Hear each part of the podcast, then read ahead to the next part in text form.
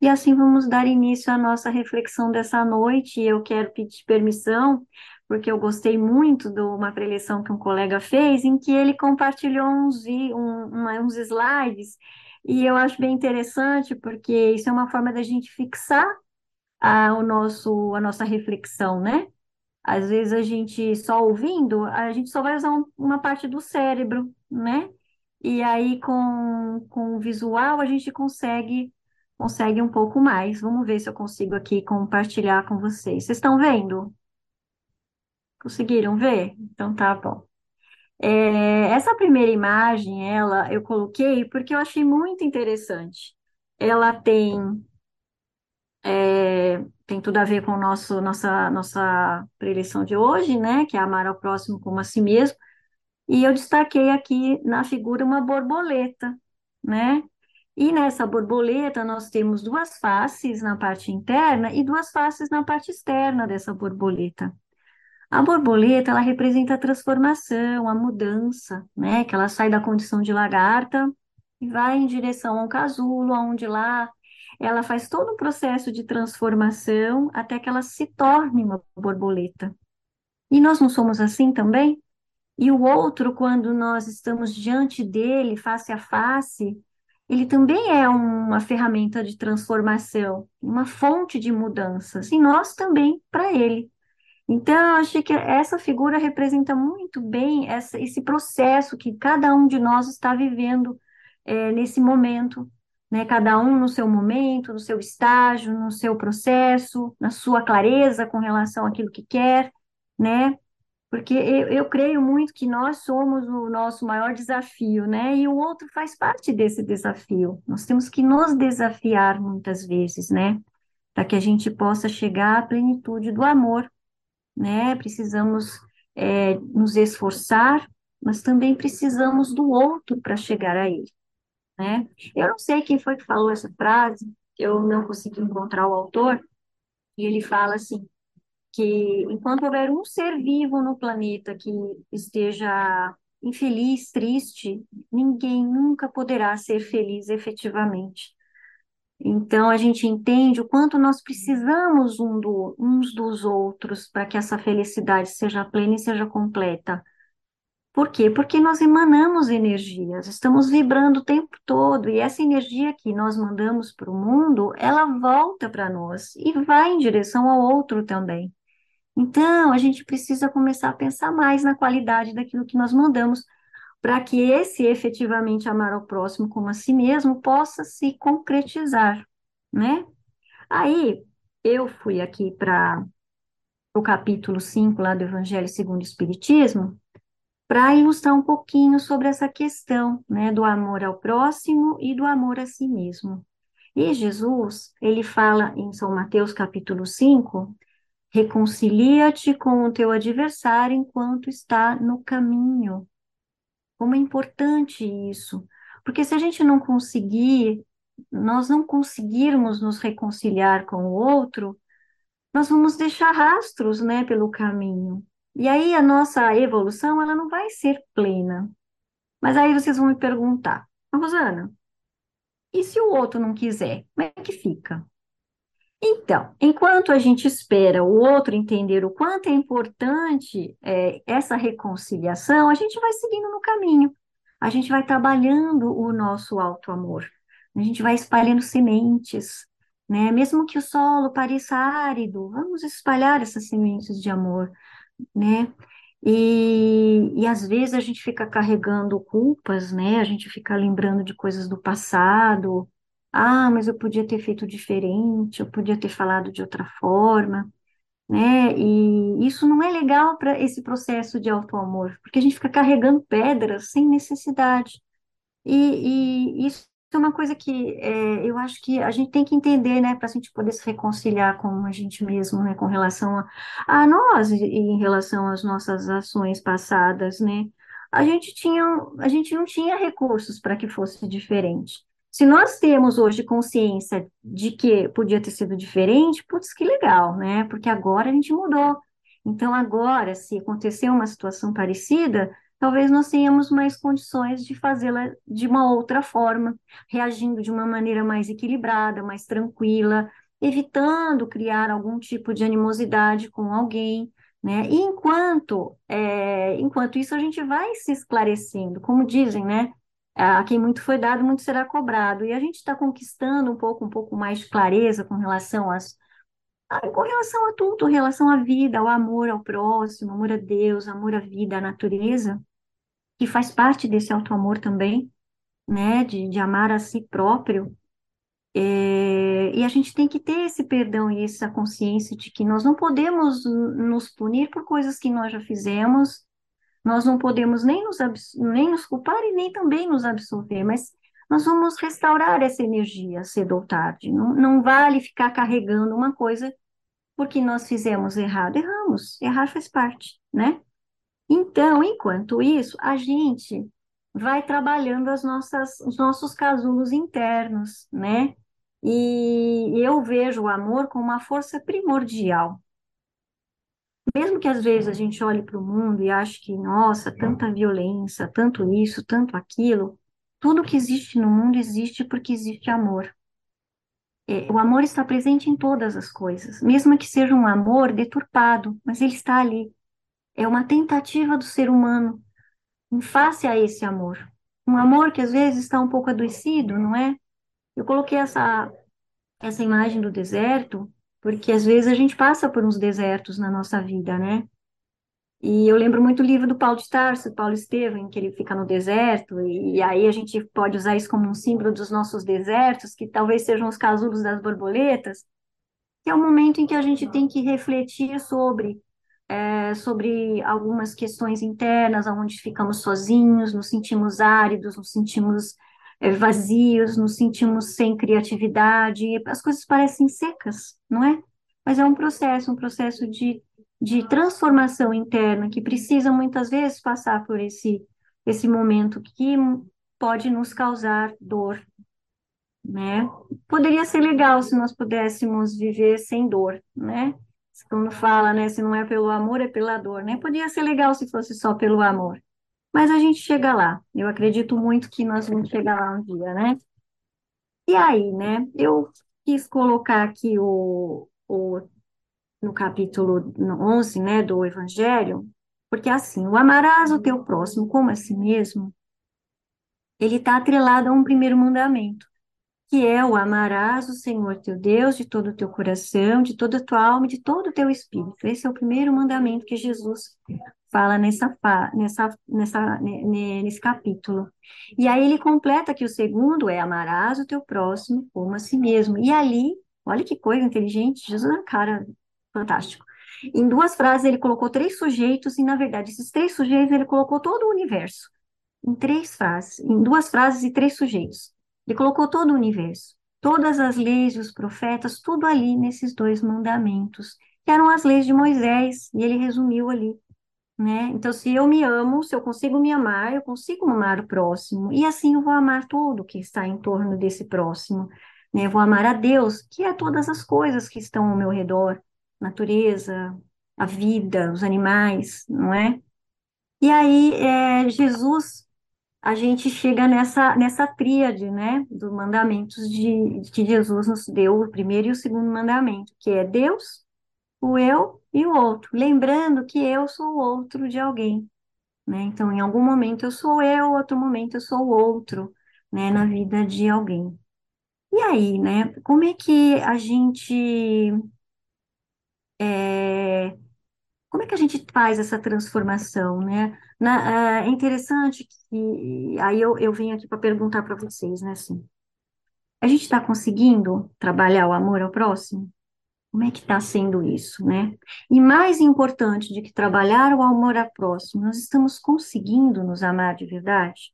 Como é que está sendo esse processo dentro da gente? Dizem que a gente não consegue dar para o outro que a gente não dá para a gente, né? é o que a gente não tem, né? Como é que eu vou dar algo que eu não tenho? Mas aí, às vezes, eu fico pensando, será que a gente não consegue mesmo? Ah, porque às vezes a gente tem e não sabe. E aí, às vezes, a gente vai trabalhando se, vai se esforçando, é uma questão de trabalhar as habilidades, né? Então, talvez a gente tenha, mas a gente acha que não tem, então a gente já não confia logo de cara, Então, é, é um esforço, é um esforço. Ah, não tenho amigos, não sei se eu nunca tive amigos, não sei o quê.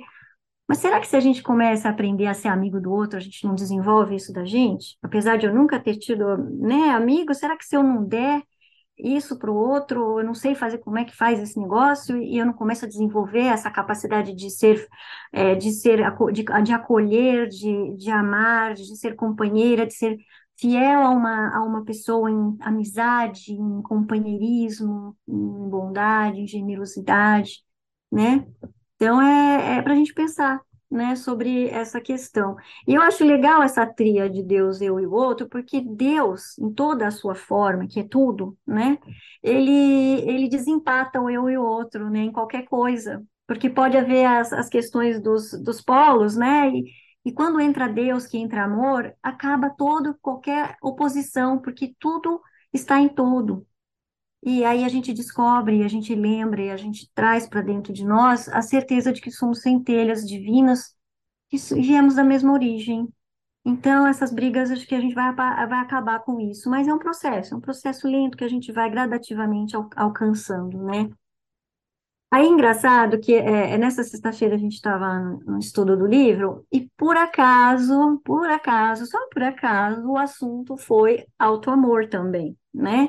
E entrou na pauta essa questão do auto-amor, que quando a gente começa a olhar para a gente, né, a direcionar o amor no nosso, na nossa direção, a gente fica meio egocêntrico, meio egoísta, parece que é uma coisa que a gente fica com um pouco de medo, com essa, preocupação de achar que quando a gente direciona o amor para a gente, a gente passa a esquecer do próximo, né?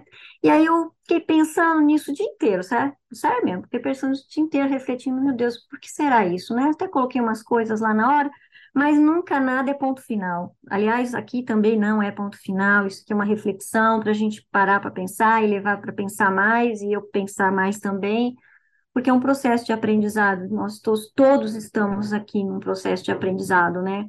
E aí eu entendi que é assim, por que, que a gente fica egocêntrico, né? Porque quando a gente direciona esse amor pra gente, ele não vem sozinho, ele vem com um monte de rancinhos e de coisas mal resolvidas. E aí eu vou enumerar algumas aqui, só para a gente poder ilustrar um pouco melhor essa, essa fala, né? A gente vem com inseguranças, a gente vem com mágoas, a gente vem com apegos, a gente vem cheio de medos, de frustrações, raiva, tristezas, insatisfação, orgulho, culpas, muitas culpas injustiça. A gente, quando está trabalhando essa coisa do auto-amor, a gente começa a lembrar de todas as coisas que a gente viveu e das coisas que a gente deu, e demos porque quisemos dar, ninguém obrigou a gente a dar. Ninguém ficou com paga aqui no nosso pescoço para a gente dar alguma coisa, salvo casos muito extremos. Tudo que nós fazemos no nosso universo, a gente fez por escolha própria, mesmo que tenhamos sido influenciados pelo outro, nós escolhemos, nós aceitamos aquilo que o outro pediu para nós. E a gente manda um monte de coisa para o mundo carregado de expectativas, a gente quer que o outro nos dê alguma coisa, que nos. Ah, que ele tem que nos é, ah, valorizar porque eu fiz isso, eu fiz aquilo. Não, isso é um tiro no pé. Então, quando a gente começa a olhar para dentro da gente, a gente vai trazendo tudo isso junto. E aí, para a gente começar realmente a deixar de sair do amor, né, desse auto-amor egoísta, desse egocentrismo, a gente tem que começar a trabalhar os outros sentidos opostos, que são as qualidades positivas, através da reforma íntima, que é fundamental para a gente poder, de fato, né, começar esse processo de transformação. Como é que a gente vai fazer essa reforma íntima? E tem muitas ferramentas, o mundo aí, a gente tem um monte de coisa. A gente tem as terapias, a gente tem, a gente tem a escola do aprendiz do evangelho, para quem quiser seguir esse caminho também de autoconhecimento, não necessariamente você precisa se transformar um trabalhador espírita nem nada, é um caminho de conhecimento e de autoconhecimento né? Então é uma, é uma jornada bem interessante que vale também. Ou você pode seguir outros caminhos também, não importa. O importante é você seguir algo que faça sentido para você. É importante que nós sigamos algo que faça sentido para nós. É sempre importante isso, né? Tem que ser bom para a gente. Tem que ser, isso tem que fazer sentido para a gente. E não pode fazer mal para o outro. A gente não pode querer obrigar o outro a seguir o nosso caminho, porque aí a gente vai estar transgredindo o direito do outro, né? É, quando a gente faz uma descoberta, a gente quer que todo mundo, ah, a gente quer contar para todo mundo, né? Eu não sei, eu não tinha esse hábito também. Assim. ah, já descobri o espiritismo, aí que todo mundo sabe do espiritismo, aí a gente fica chato, né? E não só o espiritismo, pode ser qualquer outra coisa, né? E a gente também aí tem que ter bom senso que a descoberta, ela é nossa, ela é nossa, a gente só vai transformar o outro através do exemplo e não através da palavra. Estou aqui falando e tal, mas o que eu estou falando é, é mais para reflexão mesmo. O que transforma, de fato, são as nossas atitudes e as nossas, as nossas, a maneira como nós vivemos no mundo, né? Como nós trocamos com o outro. E aí, como é que a gente faz essa reforma íntima, né? Com muita coragem, precisa de coragem, sim, tem com confiança, confiar em nós, confiar em Deus. E aí a gente precisa praticar a generosidade, a compaixão, a humildade, a tolerância, a paciência, aí aqui vários respeito, vontade, justiças, que são os pontos que vão enfraquecer aquelas coisinhas mal resolvidas que nós trouxemos conosco e que gera esse egocentrismo no processo do alto amor. Né? Aí a gente efetivamente vai conseguir transformar, né? E aí transformar nesse amor, um amor ágape, que é um amor incondicional, né? Vem do grego, né? O amor que se dá, que se entrega e é incondicional, um amor sem condição. E cada uma dessas pontezinhas, né, que eu coloquei aqui como exemplo, são os processos para a gente atingir esse amor. A gente atinge o amor através da bondade, através da generosidade, do perdão. E aí a gente vai nesse processo lentamente, né, aos poucos. E assim a gente, praticando o alto amor, exercendo essas pequenas pontes que nos levam ao amor maior, a gente vai amar ao próximo e, consequentemente, nós vamos conseguir amar também a Deus e todas as suas coisas. Deus é um infinito, ele representa o universo, os planetas, as galáxias, a natureza, a terra, tudo que está ao nosso redor é Deus. Né? Então, tudo que mandamos para o universo é muito importante. Tudo que nós mandamos para o universo volta para nós, reverbera em nós. Então, vamos plantar sementes boas, vamos procurar nos reconciliar com o próximo, né? Se não há momento ainda de se reconciliar, vamos seguir o nosso caminho, procurando nos, tornarmos melhor, né? Procurando reagir de formas mais, é, mais equilibradas diante de situações difíceis, de antagônicas, e no momento certo a reconciliação vai acontecer. A gente vai conseguir trazer aquele irmãozinho que não, né, perdeu um pouco, a gente perdeu um pouquinho o brilho para ele de volta para a gente, né?